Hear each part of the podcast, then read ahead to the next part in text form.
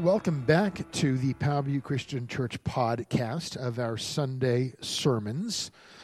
My name is Trey Hinkle. I'm the teaching pastor here at Powellview Christian Church, and many of you have been listening online. And we had been recording our Sunday sermons and uh, on Sunday mornings, and then we decided, you know what, we're, we're just going to make this a podcast. And sometimes this will be a conversation with other people, and sometimes it'll just be the notes of of what the sermon was, is all about. I do want to thank uh, our producer, Lisa Welly, for helping us get this up and running and for doing all of the work on the post um, recording of the production of this thing. And anyways, if you've been following, uh, we've been uh, going through a series called What Happy Couples Know. It's about marriage. We've been going through the the Sermon on the Mount, and we got to uh, a teaching of Jesus when he was talking about divorce and remarriage. And we thought it would be best to then talk not just about the negatives, but to talk about the positives, all the things that God has in His Word for us, all the tools that He gives to us to have a successful and happy marriage. Now, it's been a couple weeks since we've talked about this because I had a, a, bit of an accident a couple weeks ago where a dog bit me in the corner of my mouth, and I couldn't talk very well for a couple of weeks. But you know what? God has uh, brought some healing back to my body, and I'm feeling good. And uh, Satan is not going to win by taking away my mouth because I will continue to proclaim the message. And so, hopefully, you are ready to open up your Bibles and see what God has in store for us today. As I said, we're in this series called What Happy Couples Know, and this is part three. Now, in the first couple of weeks, we saw a, number of things. We saw, first of all, that our spouse owes us nothing. You know, when we bring desires into our marriage, those desires can turn into expectations. And, and what we thought were just mere desires to our spouse, they seem like these heavy expectations, this burden that they did not sign up for. What was meant to be enjoyable and fulfilling becomes transactional everybody negotiating their own positions, and that that's not very romantic, is it? Uh, when you get into this, well, I did this for you, now you have to do this for me. We, we spent this Christmas with your family, now we get to spend Christmas with my family. And once you get into that, you, you, you move into a debt debtor relationship rather than a partnership. It's a debt debtor relationship. We, we think that our spouse somehow owes us something, and that is unhealthy. Because if we only think that our spouse owes us things, then nothing that they give to us will ever be considered a blessing. It will only be seen as a debt. So we've seen that. We've also seen how you know a marriage covenant can slip into a winner loser situation when when you start to get into that negotiation mode there's a danger of letting your marriage slip into a winner loser situation because if one spouse wins a certain negotiation, if one spouse wins a certain, uh, shall we say, discussion, then guess what? The other spouse then is the loser, right? And that's problematic because number one, nobody ever wants to be the loser. And number two, nobody really wants to be married to a loser. So you can say that as soon as me wins, then we loses. As soon as the concept of me and what, what I want, as soon as I win, then the, the relationship, the marriage, the relationship does not win. It loses. So, a few weeks ago, we saw how happy couples understand that the best way to live in godly love is to have mutual submission a race to get in the back of the line for the other person, desiring what is best for them, trusting then that God is the one that will bring you the desires of your heart. And we admit that it's scary to go first, to, to make that first move, to, to be the first one to put their spouse first, because what happens if they don't respond? But happy couples know that you have to go first in order to be last, in order to win in the relationship for we to win and not just me. So, where does that lead us? Well, for that, we're going to look at today the insights that the Spirit gave to us through the words of the Apostle Peter. Now, Peter was one of Jesus' earliest followers and closest friends. Uh, Peter was there to hear Jesus at the Last Supper as he spoke about that new command to love each other. We, we saw that a couple weeks ago. To love each other as Jesus had loved them, to put their needs first. And then the dots were connected once Peter realized what the meaning of Jesus' death was that, that it was there to pay for the sins of humanity. This was the ultimate act of humility. Peter knew that. And, and for Peter, though he would use different language than Paul, he all, who spoke of you know mutual submission, we saw that a couple weeks ago. For Peter, humility that he saw in Jesus on the cross, humility was the key. You know, there's a uh, there's a story that I ran across a couple weeks ago about a a Russian uh, cruise liner, the SS Admiral Nakhimov. I think it's Nakhimov. Nakhimov. It had 888 passengers, 346 crew members, and and as they launched in, the 80s, I think it was about 86, just minutes into their voyage, the ship's pilot noticed that they were on a collision course with this large Russian cargo carrier, the SS Pyotr Vasev. So you got two ships, one, one carrying passengers, one carrying cargo. The Nakhimov with 1,234 people on board, and the Vasev, which was just this big old liner, a, a, cargo carrier. Well, the, the pilot on the Nakhimov radioed a warning to the Vasev and said, Listen, we're on a collision course. And that ship replied, Don't worry. We're going to pass clear of each other. We're going to take care of everything. So the captain of the Nakhimov said, Okay, well, if you're going to take care of it, I can go back to bed. And uh, he did. He put his second in, in command in charge. But the captain of the Vasev did nothing, did nothing to slow the ship down, did nothing to change the course. And at 11:12 p.m., just an hour and 15 minutes into the voyage, the Admiral Nakhimov was struck by the Vasev 9 miles away from port.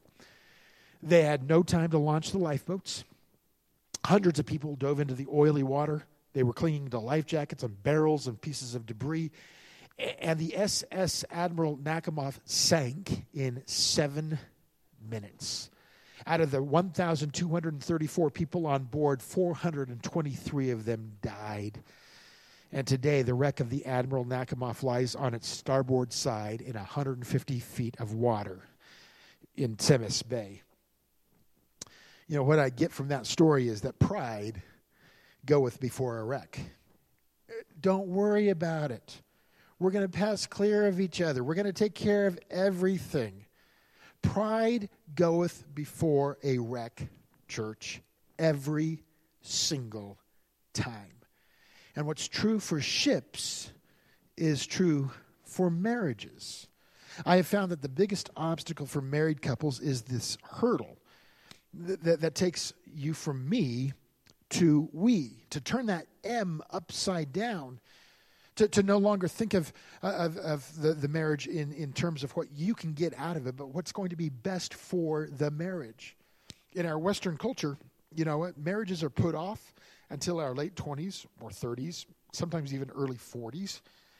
And have you ever noticed that by this time, you have gotten pretty entrenched in who you are. You, have gotten used to being by yourself, caring for your own needs, filling your wants whenever you want to without any interference with anybody else.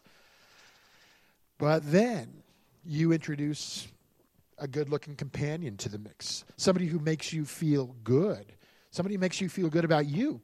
They, they, they seem to fulfill all of those needs and desires that you have in your box your, your uh, desire for companionship, your desire for sexual gratification.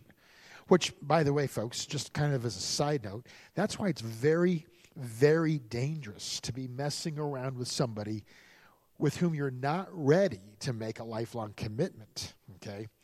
Because th- those those feelings and, and, and being gratified sexually gives you a false sense of this could be the one that I could spend the rest of my life with because you're focusing in on what you're getting right then and there. Uh, you, you see this person as the one who will fulfill your desire for feeling important, for, for being wanted. And often the relationship suddenly then revolves around what your spouse or what your potential spouse can do for you, not necessarily the other way around. I ask couples who come to, to me for premarital counseling all the time. I ask this question Why do you want to get married? Why do you want to marry this particular person? Most of the time, most of the time, the answer is, well, you know, she makes me feel this way. Or he does this for me. And I say, that's wonderful. But what happens down the road when she doesn't make you feel that way? When he doesn't do that for you? Is the reason that you are marrying simply because you are getting your desires fulfilled? You're getting something that you wanted, and it's all about you? Does anybody ever get married so that they can actually fulfill the other person's desires? See, the idea of going from me to we, that's, that's different because it's not just about me, nor is it just only about the other person either. This past week, I heard a great illustration. It's like the difference between having two pieces of fruit, different kinds of fruit, like a, a, mango and a banana, for example, just sitting there in a bowl. They're right next to each other. They, they could even be touching each other, but they're still distinct pieces of fruit. Then you, you look at those same two pieces of fruit that you put into a blender, and now now they become something different. The two individual fruits have become one.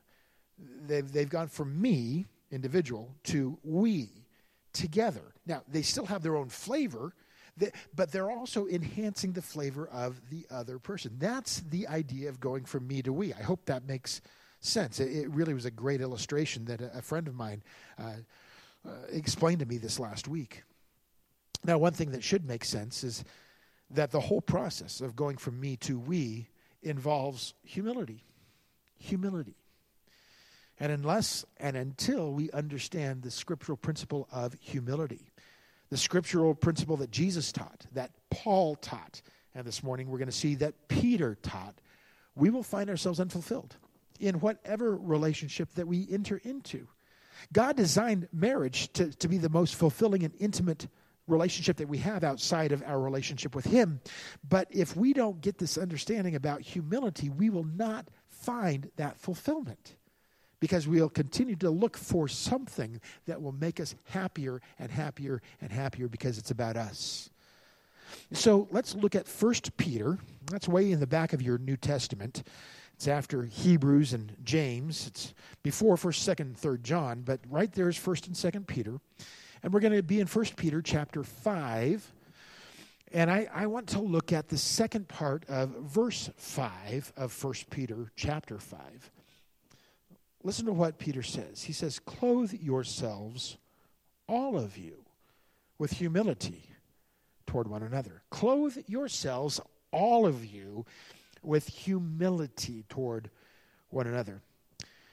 You know, church, without humility as a foundation, then when stuff hits the fan in your marriage, you will probably respond in, uh, in an unhealthy way. People do this all the time. They check out. They check out emotionally. They stay away from the home. They stay away from any kind of intimacy with their spouse. They'll put more energy and effort into golf or quilting or hunting or anything that can keep them occupied so that they don't have to relate to their spouse. Anything that can be a barrier. Or, or they will check out physically. They'll leave. They'll find somebody else who seems to get them, who, who seems to, to, to be about making them feel good about themselves again, like their spouse a long time ago did. But the problem with that is let's say you do leave your spouse because they don't make you feel that way anymore. So you leave your spouse. But guess what? You're still you you are still you. you. You leave the relationship, you're still you. And if you have not ever learned the lesson of humility towards somebody else, towards another person, then your problems will come right along with you. I promise you this simply trading spouses does not guarantee the solution to any of your problems. Why? because the solution isn't in them. It's really, according to Peter, it's in you and what you choose to do with humility. Clothe yourself, all of you, with humility. It begins with you clothing yourself. That means that means taking the smallest piece when the plate comes to you. It means putting other people first. It, it means to position yourself at the back of the line, which, by the way, as a middle schooler, I, I, learned that there were definite benefits of being at the end of the lunch line. Yeah, the, the people up front, they got to start eating first, but guess what? If you're at the end of the line, you get your seconds with your firsts. Now, talk about blessings. That, that's, that's amazing. I, I loved that. How do you get there? Well, one simple discipline is that, that we can work on is, is to ask ourselves at every point of potential conflict with our spouse. Okay, here, here's a conflict. Here's, here's a potential problem. What would a humble person do? What would a humble person do? What, what would a humble, how would a humble person respond? if, if you can get that, if you can do that, you'll find how groundbreaking that is. Because here's a little secret about humility. If you actually discipline yourself to ask that question, what would a humble person do? Then, having that in mind, if you then begin to start doing what a humble person would do, guess what happens? Guess what happens? When you start to do what a humble person does, you will become more humble. Now, some of you are hearing me and you're thinking, well, I'm humble. That's not the problem in my marriage. The problem is that my spouse needs to be humble, not me. I got this humble thing down pat. And I'd say, mm, yeah, probably not. Probably not. Humility is a scary thing, it's a risk. It should give you pause. Because what if I do go back to the back of the line? What if I make that decision to go to the back of the line and I find out that there is no more food, that they ran out before I got there? Where's my guarantee of being filled? See, humility is a risk. It can be scary. But, but church, this is what the Bible promises us. What we find at the end of the line is way more precious way more precious to our character and to our soul than any extra helping of mystery meat at the middle school cafeteria. So, what is it that is waiting for us at the end of the line? Well, it has something to do with the reason that Peter recommends humility, to, to clothe ourselves with humility, because it's there in that last part of the verse. Peter says, Clothe yourselves with humility, for God opposes the proud. There it is. That's the reason that we should put on humility. Why? Because God opposes the proud. Have you ever watched a football game? When a running back uh, stiff arms a would be tackler and he throws that other player out of bounds, out of his way. Man, th- th- those are those are amazing plays when, when this little running back can take out and this huge linebacker just pushes him out of the way by stiff arming. Folks, that's, that's the picture that Peter paints for us here. See, if I cannot learn to be humble, then essentially I stiff arm God. I push away the Holy Spirit out of bounds, out of my way. I, I push away the Holy Spirit whose sole purpose is to recreate me in the image of Jesus. That's God's plan for my life. But if I resist that, then Peter says God opposes me. Now, you might wonder why would God draw away from proud people? And I'd say this listen, what is your reaction when you encounter somebody who is arrogant?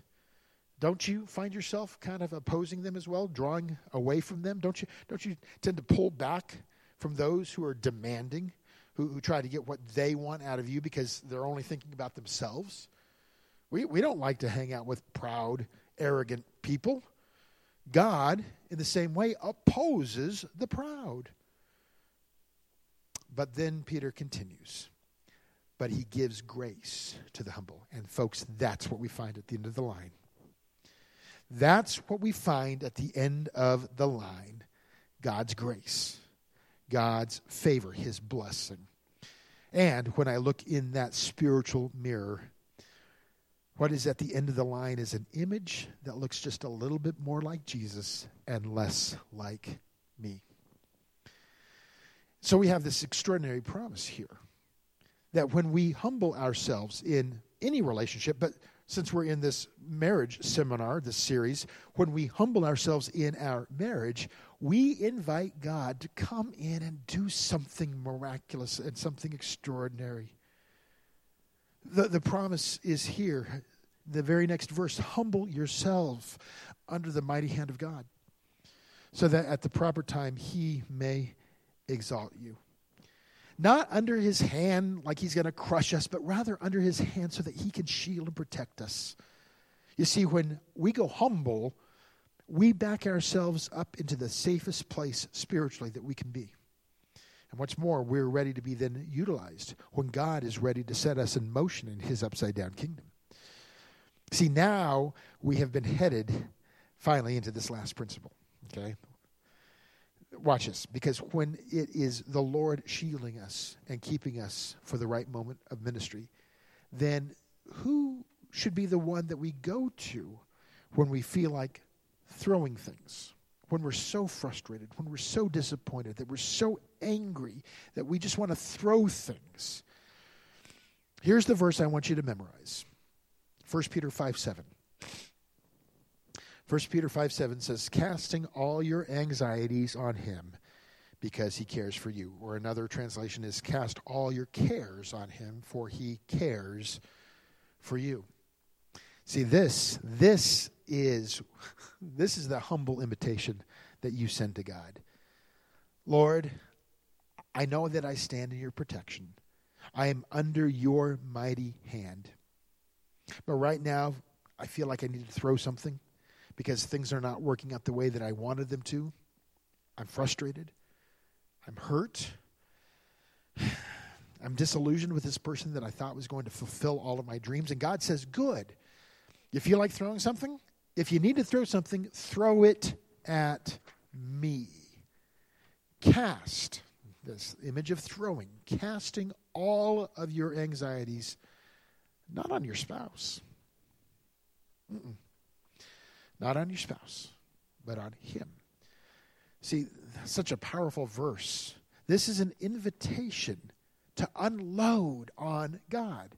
Instead of dumping on your spouse, God says, throw it, that box at me. Throw at me all of your anxieties, all of your cares, all of your unfulfilled dreams. See, church, in order to go to the right place, when things look bleak in marriage, you've got to be willing to be real with God. And most of you have no idea what that means. You would never throw anything at God because you're you're way too nice whenever you go to pray to God. Too many Christians pray only polite prayers. They, they don't know how to be honest with God. But let me ask you, have you ever read the Psalms? Man, talk about somebody who's honest with God and impolite. See, when, when you're at the point of your marriage when all seems lost, and you, you have to take the risk of being real and honest and impolite with God. You've got to go straight to Him and pray some very honest, some very real, some very messy, some very desperate prayers. You're going to spew that energy somewhere, right? So God says, okay, then let me have it. Not the guy lying next to you in bed, not the woman sitting in the other room watching The Bachelor. Throw it at your Father in heaven. That's when you find some of the best answers and the best solutions to the problem. You, you see, Dave, P- Peter did not make up this whole cast your cares on the Lord thing. He actually lifted it from one of the Psalms, a psalm where David was angry. He had lost his temper, he had been hurt, he had been betrayed by a very close friend. Uh, turns out it was King Saul. Uh, who David had considered to be a, a, great friend, and he was in his employ, and he was the Lord's anointed, and all of a sudden, King Saul had turned on him. David had been hurt, perhaps much the same way that some of you feel hurt right now towards your spouse. You know, there, there's a, uh, this wonderful psalm, Psalm 55, where David is just being real with God.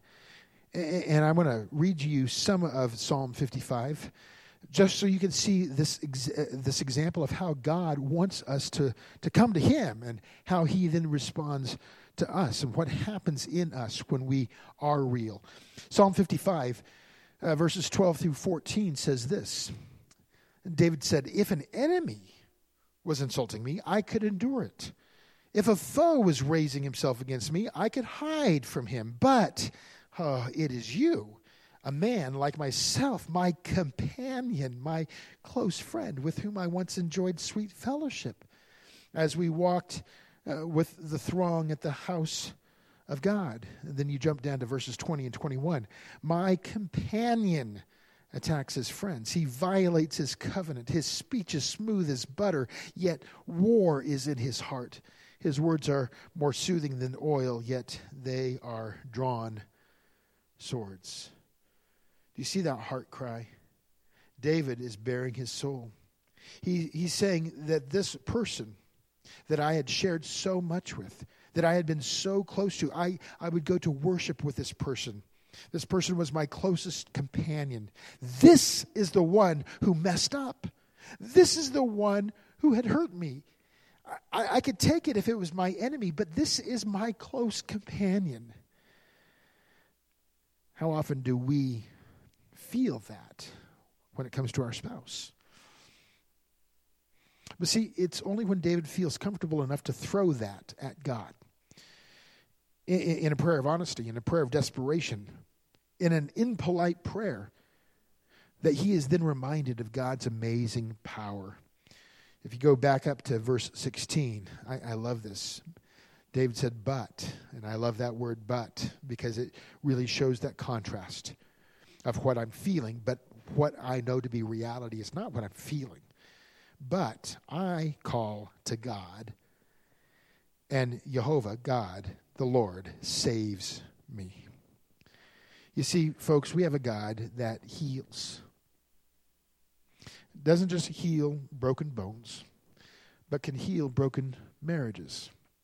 God can save relationships. I, I truly hope not, none of you heard last month when I preached about divorce that somehow, uh, since there might even be biblical justification for the dissolution of your marriage, that you don't have to see marriage as sacred anymore or something to fight for or to work at. I, I hope I hope you heard that troubled marriages in the kingdom of God should make every effort to draw close to God, to lean on His leadership into the church. I hope you saw from Scripture that even in cases where divorce might be permitted, it is best, you must take it to God before you take it to court.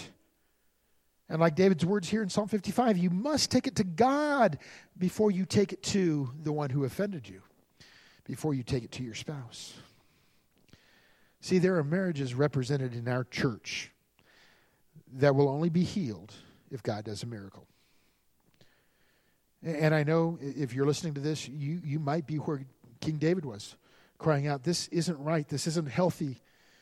Please do something about this, God. Not Dr. Phil, not Dr. Oz, not Dr. Ruth, not even Doctors Dobson, Eggerson, Evans, Smalley, and Chapman, though God has spoken through those latter ones that I mentioned. But God. You take it to God. Because He is the one who can save. That's what David said there in Psalm 55, verse 16. He invites you to come to Him in honesty with your hurts and your anxieties and your cares and your disappointments and your vulnerability. And guess what? Check out verse 22 back in 1 Peter chapter 5. No, I'm sorry. Sorry, not there. Uh, verse 22 here in Psalm 55. look, look, look at it. Cast your burden on the Lord, and he will sustain you. Do you see where Peter got that?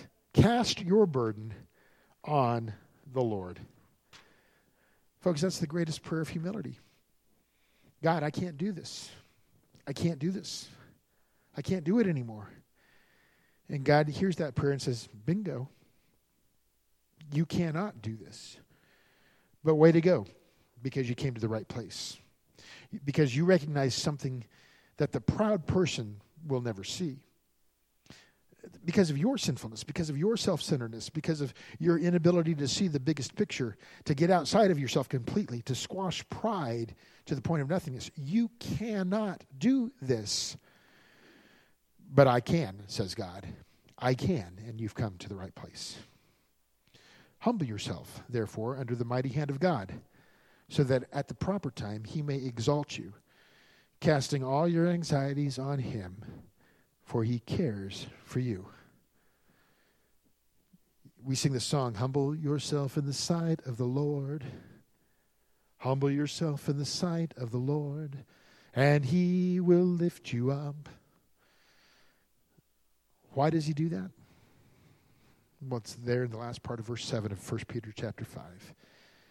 He will lift you up because he cares for you. This is why impolite prayers are accepted by God because you're telling him what is important to you. And, church, if it's important to you, it's important to your Father. So, as in, we invite him as we get on our knees every day and surrender to Him all those things in our marriage that are not working out, we come to Him demonstrating humility to invite God to come in and do something remarkable, something miraculous. But be warned, because the first remarkable thing, the first miraculous thing that God does, will not be with your spouse. If you are willing to do this, to come to God, to throw them at Him, the first remarkable thing that God does will be in you. You'll begin to see some of those things in your box differently. You might even decide to take certain things out of that box. You might discover that you've been trying to squeeze something out of your spouse that they were not created to even give you in the first place.